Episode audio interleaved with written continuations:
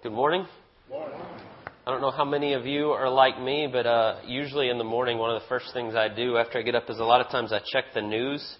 I'm, I'm kind of obsessive about checking my email, and I'll check my email, and it's got all the, the news headlines there with it, and I end up reading the news headlines a lot of times in the morning. And I did that this morning, and I was looking, and the top stories were the first one I saw was about Joe Paterno gave his first interview. If you know who Joe Paterno is, he's the coach at Penn State, or he was who was recently fired because of his inactivity of addressing some sexual abuse that went on underneath his leadership. And he basically said in this article that I, uh, I'm trying to think how he said it. I reported it and I just assumed I didn't really know how to handle it, so I just let it go. And I was so disappointed when I read kind of what he said. And then the next thing I read talked about how Iran is getting ever and ever closer to having nuclear weapons. And I thought, ugh, that's not a real great way to start the day either. And then the next one I read says a suicide bomber killed 50 people uh, yesterday in Iraq.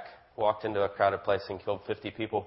And as I read all these things and I started to read, and it's the way it usually is when you look at the news and the headlines, most of them just have this terrible uh, sadness to them and this slant. And uh, I started thinking about that in terms of what we've been talking about the last couple of weeks that we had Genesis 1 and 2, and God rests, and He says it's all very good. and we see this beautiful picture of everything at peace and wonderful, and then you read these news headlines and you go, what happened? How do we go from that, what we've been talking about the last couple of weeks, the way God designed and set up creation and the way it is to that? And what we're going to look at today as we continue in this series, and if you've been with us, our series we're simply calling The Story, the big story. We're looking at how God's big story that unfolds for us in Scripture and all throughout history really defines what our story is, how we come up under that. And what we've been saying is, um, and what we're getting to today is, is Genesis 3 really explains how it's wonderful in Genesis 2 and how we got to where we are today. That really connects to, to how we've gotten to those headlines that we see today. But before we jump into that, I want to just review real briefly what we've looked at the last couple of weeks. Maybe you've missed some. Maybe you're like me. It's hard to remember some of the things you heard yesterday, let alone last week. So uh, the very first week, what we looked at in Genesis 1 and what we really talked about is how we set up the story, the big story. What we said is the story, the story of all history is about God. It's about Him first and foremost. And we can say it like this God is the central reality in the universe. He is the most valuable thing in all the universe, so it is right for God to be about His glory and we are to esteem most highly what is most valuable in the universe. That's basically what we said the first week. This whole story, our creation, this world, everything is about God's glory. That's what we were made for. Right? And so then the next week we stepped into, well, what are we? Who are we? That's, that's what the story is. That's who God is. Well, who are we in light of that? And what we said is man is made to be about God. We're made to be about His glory. We're to reflect Him. We're to trust Him. We're to love Him. And when we do, when we actually do that, we have our fullest joy. And, and, and, the reason is because that's the way God made us. He made us to seek Him and to glorify Him and to be about Him. And that's who we are in the story. And that's, that's what we talked about the last couple of weeks. And we said, as we got to God sets everything up, there was one rule, one thing that was happening there that He basically said, everything's good. And He says, now, here's, here's the one thing you need to trust me. Right? This all works a certain way and it's set up just so, but you need to trust me. And that's kind of what we talked about and we looked at, that that's the way it works. And God had this one rule of, of you trust me, and, and it was in the form of don't eat from this particular tree, just don't do this one thing, you trust me. And that's what was behind it, giving our trust and our adoration and, and putting our faith completely and totally in God. And that's kind of where we were, and uh, we get that picture. And when God tells them that, though, He says, You trust me, and if you don't, there's this consequence, and the consequence is you will surely die. And, and that sounds almost kind of harsh, like we're saying, well, God is so great and wonderful and glorifying, and then He has this one thing. He says, if you don't do it, you'll die. But I want you to think about what that really means for a second, going back on what we've been saying, because what we've been saying each week is God is the Creator, He sustains all life, He's in complete control, and He is good. And so when he says that, that if you turn from me, you turn your back on what I tell you, you don't trust me, what what he's saying is you cut yourself off from the giver of life. You sever, you turn your back on me, and I'm the one that sustains you and holds you up and gives you life. And if you turn from me, then you're going to die. It's, it's the, very simply, it's the uh, logical outworking. If you unplug yourself from the source of life, that's what's going to happen. You're going to die. And that's what God told them. And that's kind of where we had come up to. But what we're going to look at today, and even if you don't know Genesis 3, if you're not familiar with the Bible, if you haven't read it before, you can guess from when you read the headlines that we see today, and you go from Genesis 2 to where we are today, somewhere in there we decided not to trust Him. Somewhere we turned from Him, where you look at what's going in the world and the death and the destruction and the things that are in the world now. And that's what Genesis 3 is going to connect the dots for us. It's going to root us in why the world is the way it is today. So, with that in mind, let's read Genesis 3 together. I'm just going to go ahead and read the whole chapter. We're not going to hit on every verse this morning, but I want us to read it together for context and to really hear this, this what happens in Genesis 3. So it says this Now the serpent was more crafty than any other beast of the field that the Lord God had made. And he said to the woman, Did, I, did God actually say, You shall not eat of any tree in the garden? And the woman said to the serpent, We may eat of the fruit of the trees in the garden, but God said, You shall not eat of the fruit of the tree in the midst of the garden, neither shall you touch it, lest you die.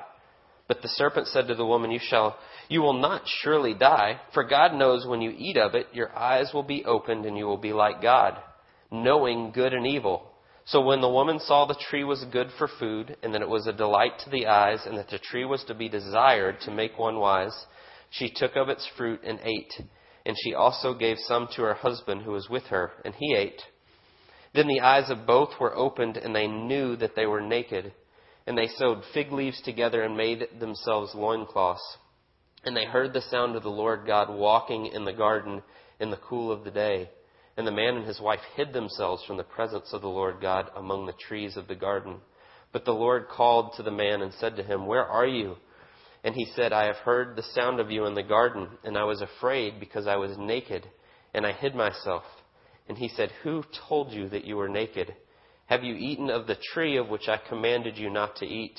And the man said, The woman who you gave to be with me, she gave me the fruit of the tree, and I ate.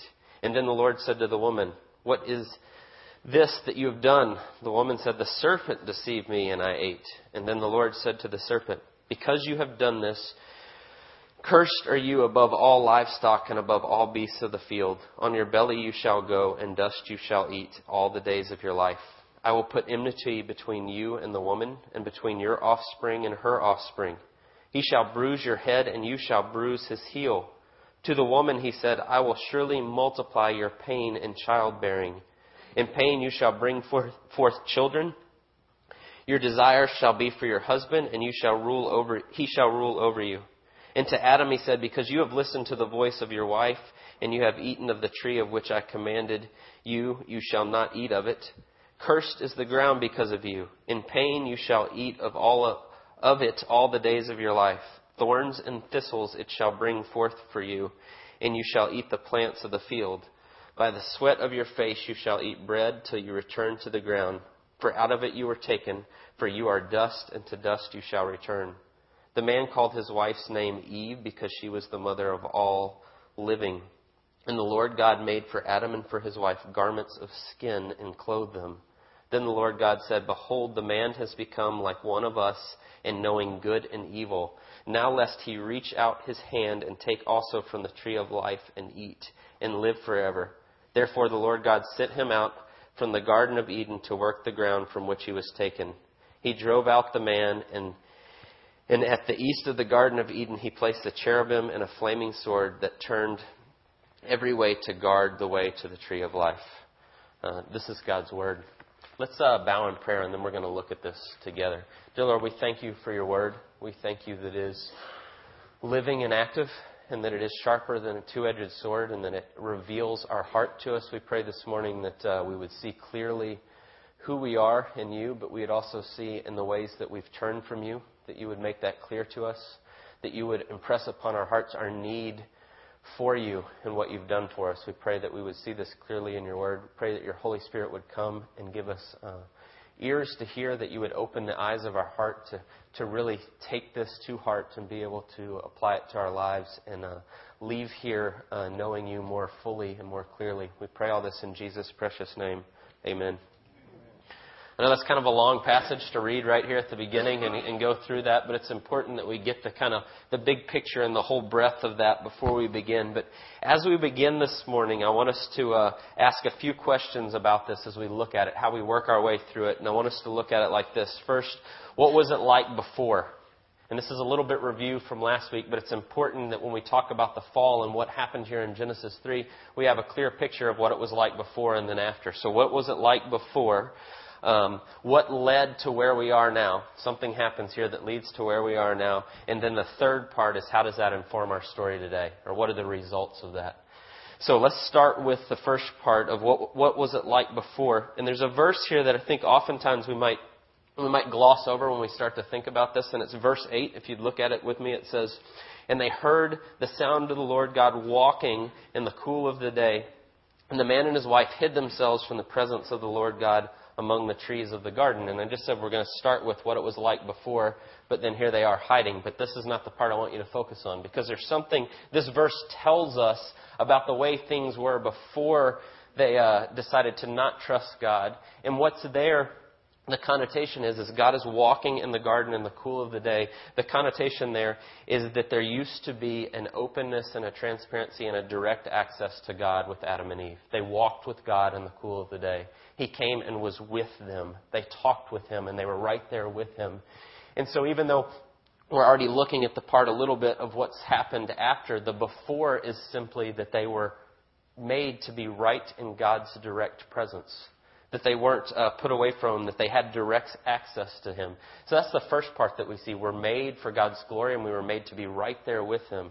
And then we go back to verse 25 of chapter 2 and we hit on this last week just real briefly and it says, And the man and his wife were both naked and were not ashamed. And what we talked about is when we have direct access to God and our relationship is as it is to be with him and everything is, is, it, is all right, then our relationship with other people flows out of that. And that's what Adam and Eve had. They walked with God in the cool of the day and they were perfect and everything was good and their relationship was completely open and transparent. It says they were naked and unashamed. And that means so much more than physical nakedness, but they had nothing to be ashamed of. And I want you to think about what that would be like for just a second.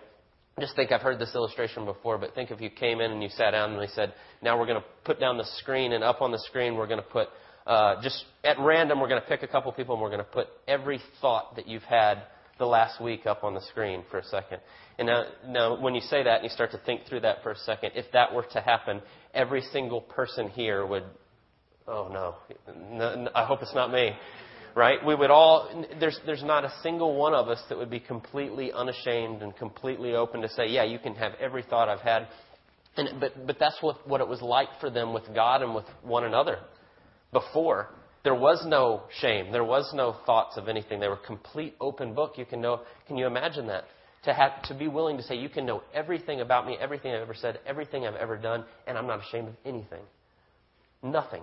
And that's the way it was before. So you start to get this picture.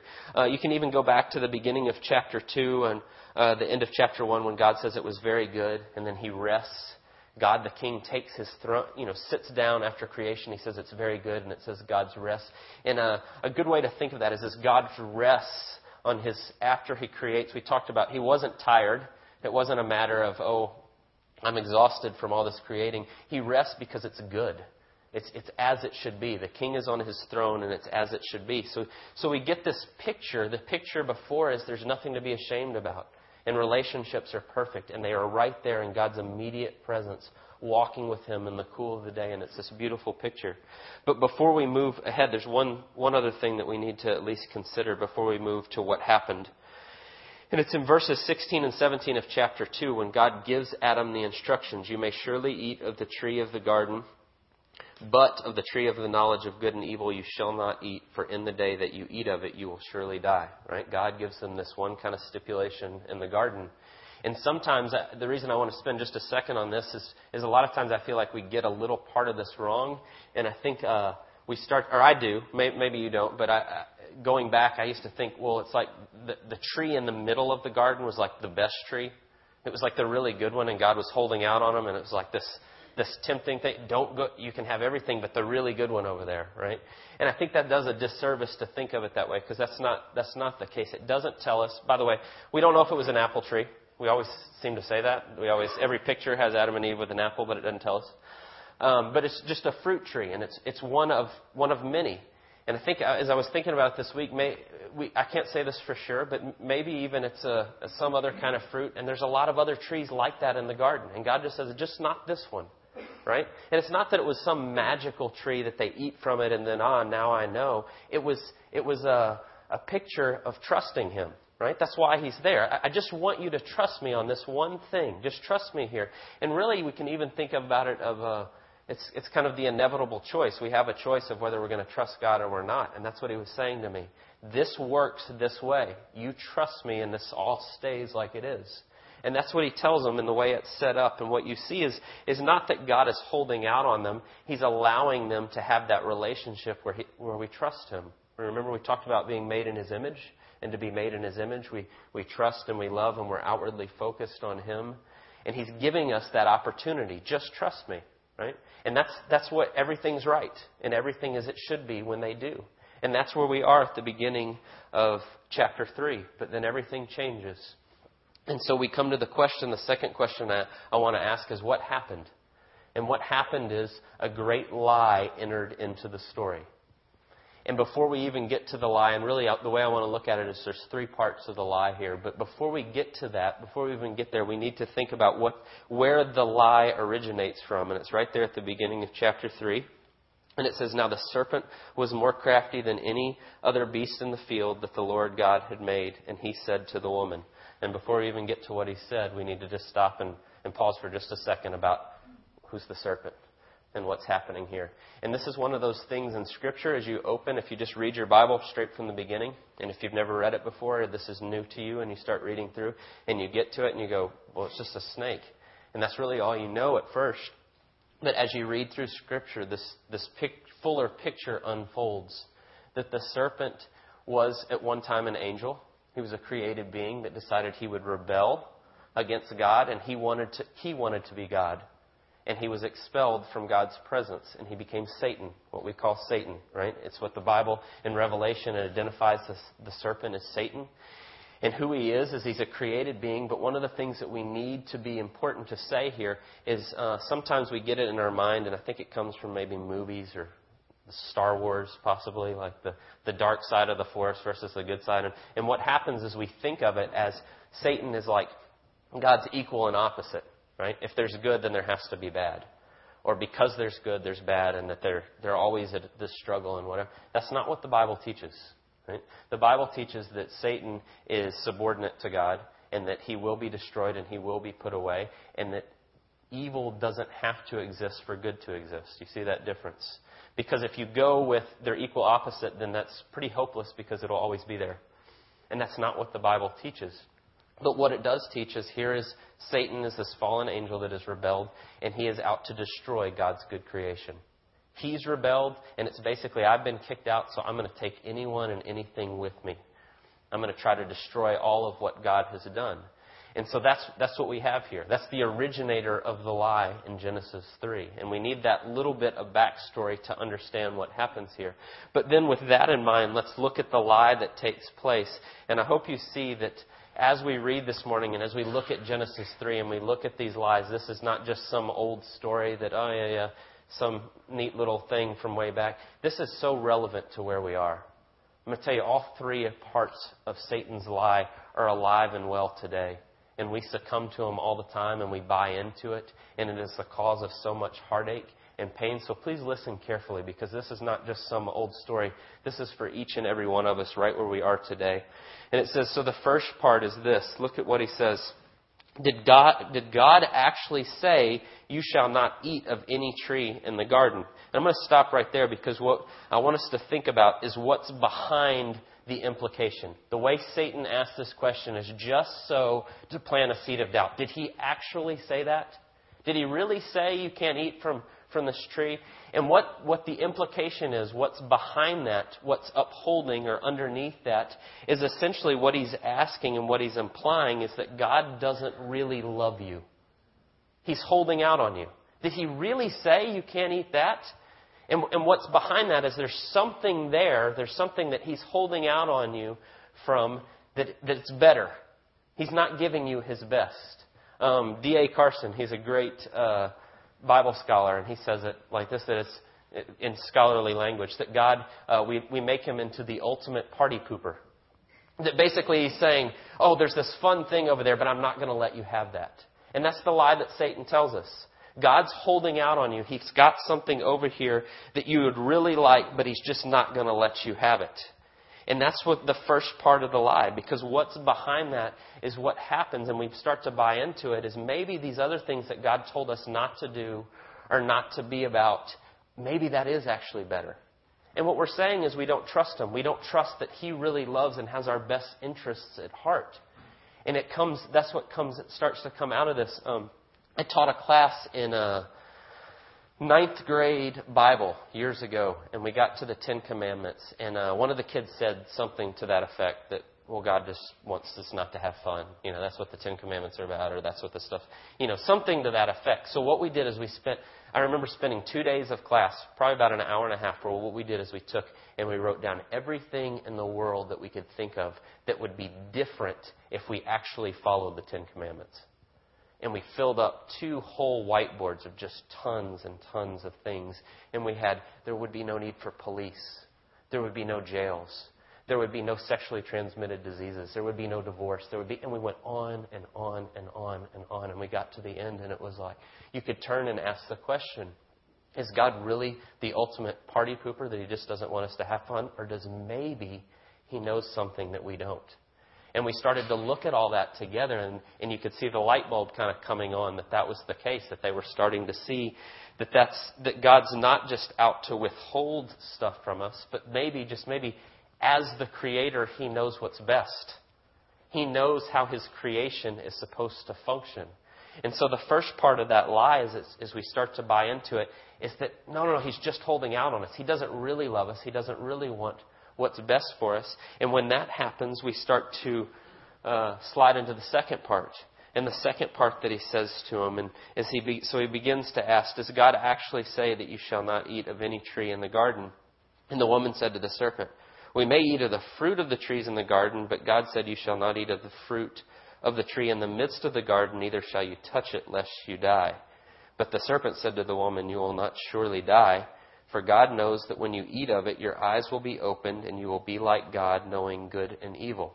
And what happens here, what, what Satan starts to do, the second part, first is he doesn't really love you. The second part is you can't really trust his word. He's told you these things, and he said that, but Satan says, no, no, no, he doesn't really mean that.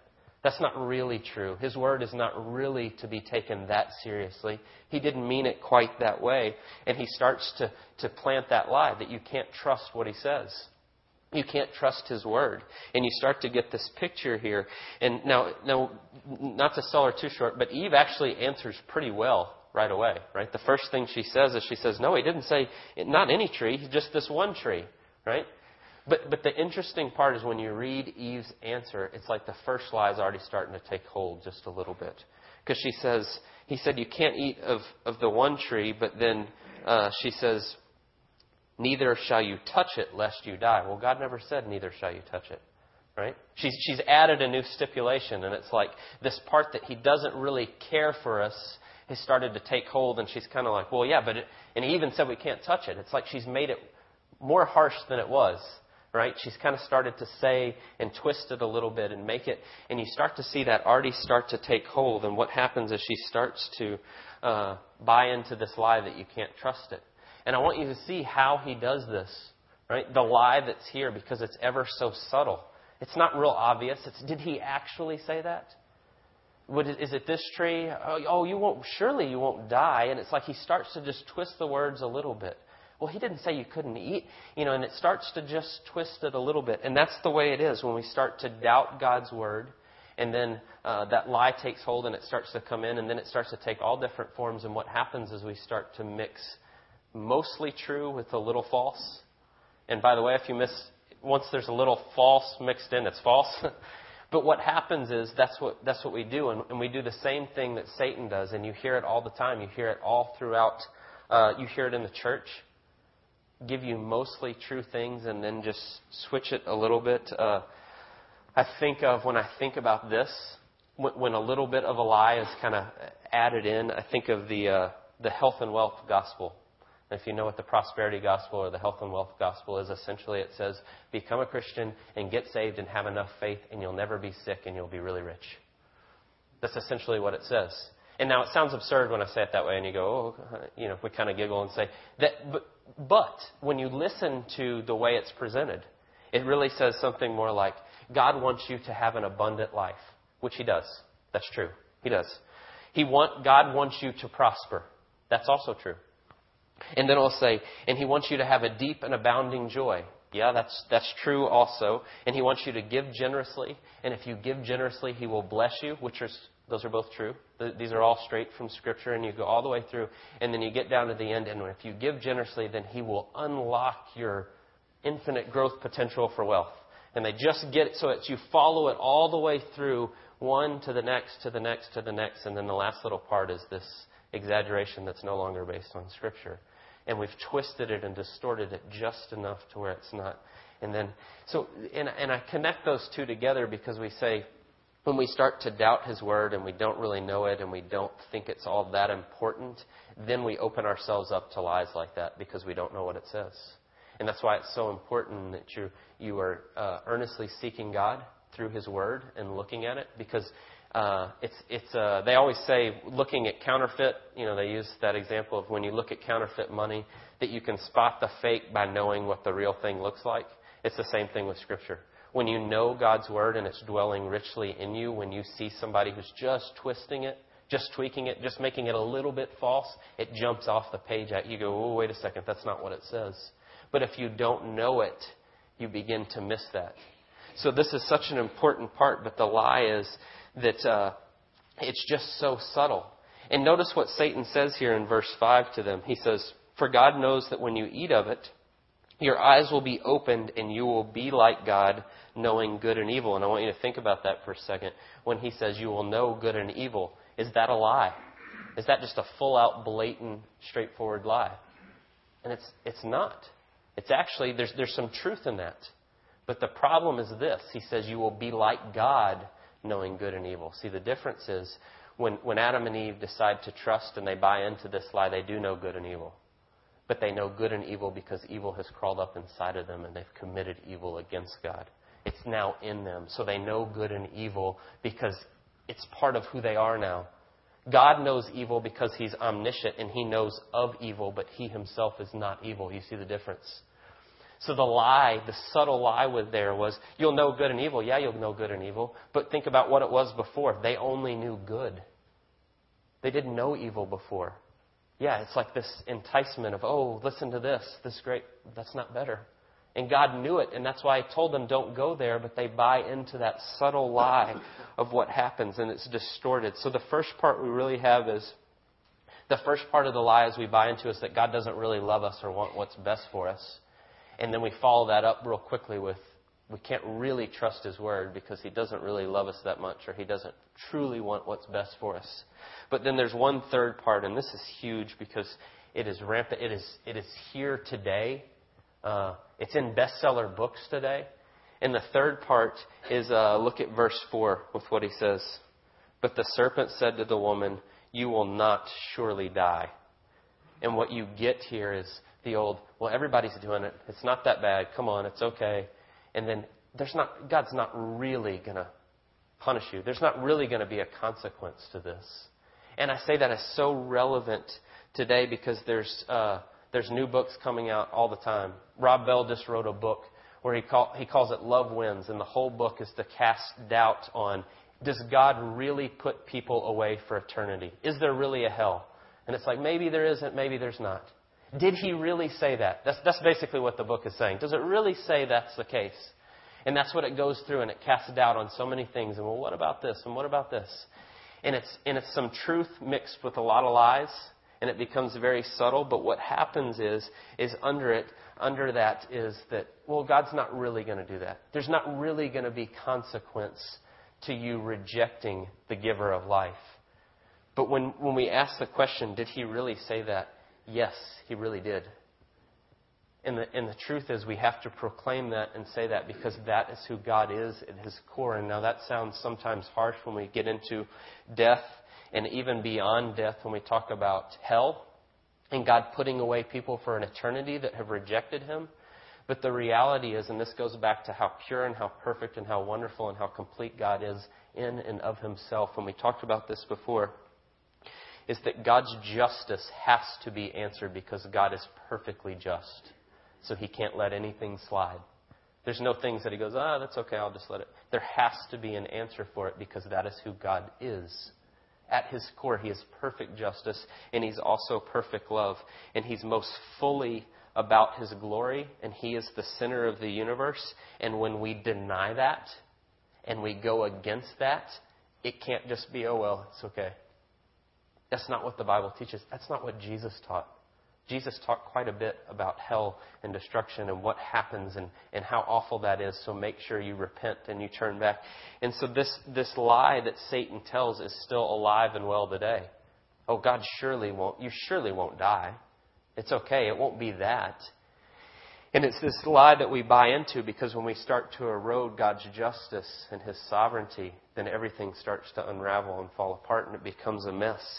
And so right at the begin, right even at the beginning, we have this, the, this, these three lies that are still active today. They're still in everything we see today. You've got that God doesn't really love us and that His Word can't be trusted. His Word, God's Word is always under fire, especially today. And then lastly, that even if, even, it doesn't really matter what you believe, always lead to heaven and there's no, there's no actual consequence. And those are so prevalent prevalent today that they've caused all kinds of problems. And so then we get to the last part. Well, what are the results? What does that mean for us today? And the re- and what we get to is Adam and Eve. If you know the story, they buy into all three, right? They go okay, and they eat and they do it, and and then what happens? Right? The second they do, the second we turn from God, and by the way, it's just like us. We do the same thing Adam and Eve do. We do this at all different times in our lives for different reasons, and yeah, I know the I know the Bible says that, but uh, he probably didn't really mean that. And then we do what we want, and we all do that. And what happens is the results are first and foremost, creation is distorted, and it's distorted because we were made for God's image, and that relationship is now broken. Right? We talked about. Uh, I said image. We're made for His glory in His image. Right? We we said t- last week that us as people is to reflect back God who He is. Be a well polished mirror of who God is and everything that He is about.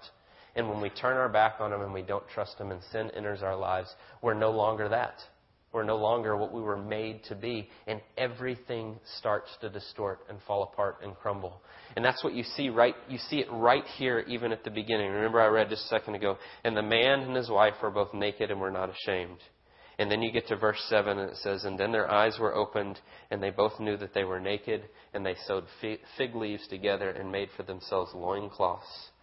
And then it says, And God was walking, and they heard him, and they hid themselves from the presence of the Lord God among the trees of the garden. And you see immediately the effects. They go from being completely open and transparent and loving and all things good to hiding, covering themselves, hiding from God, being away from Him not only that, God comes and he starts to ask them questions. Well, what happened? Adam, where are you? And he says, well, we're, you know, we're over here. We're, we're naked. Well, who told you you're naked? And they go through this whole thing. And what does he do? He immediately says, the woman that you gave me gave me the fruit. He starts pointing fingers. Right? And she says, well, the snake gave it to me. And she starts pointing. And suddenly you go from perfect, complete, transparent relationship where everything is as it should be. They're walking with God and they're together into pointing self-preservation pointing fingers. And just like we've been talking about, remember, we've been saying the whole story is about God and His glory, and that's what we're made for, and we're made to glorify Him. And immediately, their story becomes about themselves. They start turning and, and start pointing fingers, and it's all about me and how I how I see it and how I look. And no, she did this wrong, and you did that wrong in my eye. And you see it immediately become a self-centered, all about me. And that's what happens. Our relation, when our relationship with God is distorted and cut off, we, we begin to make it about other things. That's why we read from Romans 1 this morning, right? That reading from Romans 1. Instead of worshiping the Creator, they decided to worship creation. They exchanged the truth of God for a lie. right? That's exactly what happens here. They exchange God's truth and what He's told them for a lie, and everything begins to crumble when that happens. We rebel and it crumbles and it continues, and that's where we are today. That's why you open up the newspaper and it's suicide bombings and covering up sexual abuse and horrible stuff, and you go, What is going It's because we've made it everything except about Him. We've decided to make it all about us and what we think and where we are, and it's a mess. And that's how we've gotten to that point because we exchange what God told us and trusting Him for our own selves. I can do this myself. I will be my own God. I will make these decisions. I don't need to trust you. And that's how we got to where it is. And you get to the end of this, and we could stop right there, and it's really depressing. It's kind of a downer, sad. I mean, it's when you really dwell on this and think about it, it's heart wrenchingly sad when you think about God walking and saying, Where are you? And they're saying, They're hiding. They've destroyed what He made, they've turned their backs on Him. But, but it doesn't end there. The chapter doesn't end there. The story certainly doesn't end there. And thankfully it doesn't. In Genesis 3:15, God already promises a savior and we're going to actually look at that next week. I didn't, I didn't gloss over that. That's a huge verse, an important thing, but we're going to spend more time on that. Right there in the midst of him saying, What did you do? He says, I'm going to send someone to fix it. It's already there in Genesis 3:15, but I want us to end on verse 21 because there's one thing in the story despite everything that has just changed in their relationship with one another and with one, and and with God, one thing doesn't change. And the thing that doesn't change is God is still the center of the story and he's still good and he still cares. Look at verse 21. And the Lord God made for Adam and for his wife garments of skin, and he clothed them. When you think about the picture here, they've just turned their backs on God. They're full of their own shame, and they know it. And he comes and he finds them, and he says, Let me make you clothes and cover your shame. Let me give you a covering because you're you're not right anymore. You're not as you should be, and let me fix that. Even though here in Genesis it's temporary. You see in verse 21, he says, it, it says, and for his wife, garments of skin, and he clothed them. And we don't, where did he get the skin from, right? You have to kind of take the step from, from the next one to the next one. Well, he got the skin because he took animals and he made a sacrifice, and he took the skins and he clothed them with the skins. And what you see, even in Genesis 3, right here at the beginning, is God makes a sacrifice. He sheds blood to then hide their shame and their guilt and to cover them. Even though it's temporary, right there, he begins this process of, I'm going to cover you by this sacrifice. And you see it right there at the beginning. And then Genesis 3.15, we get the promise. And here, from then on, from right here, um, one of my favorite professors, Edmund Clowney, says it that the moment that they sinned, all of human history came, became about Jesus Christ. All of it. That's what this story now is. As we sit in Genesis 3, the story all becomes about Jesus. Because we see here, he takes the, the, uh, he takes the skin and he covers their shame and their guilt, but it points forward to when Jesus will come right? It's a temporary covering of an animal's blood that is shed, but Jesus will then come and he will shed his blood and he will take all our shame and all our guilt and all of it and he'll wrap it up and he'll take it on himself and then he'll do for us what we can't do to restore us to this. So now our story becomes all about Jesus coming to do what we can't do for us. Right here in Genesis 3 from then on. So I'm kind of uh, telling you as we go through this series, and we're going to be doing this for a while and going through it from now on, right here, it's, it's Jesus. and even before that, it was really Jesus was there at the beginning and part of creation. It was still, still about him. But now here we are moving to this all the way through. And that's what we get. So what we get now is the whole story becomes that God is still for his glory and he still wants to have a relationship with us and he pursues us so that we can be returned to what we were made to be so we can glorify him and that's the whole story and it all starts right here and so what we see in genesis 3 is it makes sense of the mess that we're in but it also gives us hope of how it will be rectified and how we will be returned back to the fullness of what he has for us and that we can glorify him so let's pray Dear Lord, we thank you for Genesis 3. We thank you the picture that is there, even in our rebellion, even in our not trusting you and trusting your word, turning our backs on you, and uh, the consequences that come from that. But even despite all that, you are right there pursuing us, that your loving hand is there to cover us and to offer reconciliation and to come after us, and we can never, ever thank you enough that this, uh, the entire story of our lives is about you and the way you care for us, and even when we rebel, and even when we turn our backs, that you are still there coming and offering uh, salvation through what you did for us, through what Jesus came and accomplished on our behalf, and we can never thank you enough.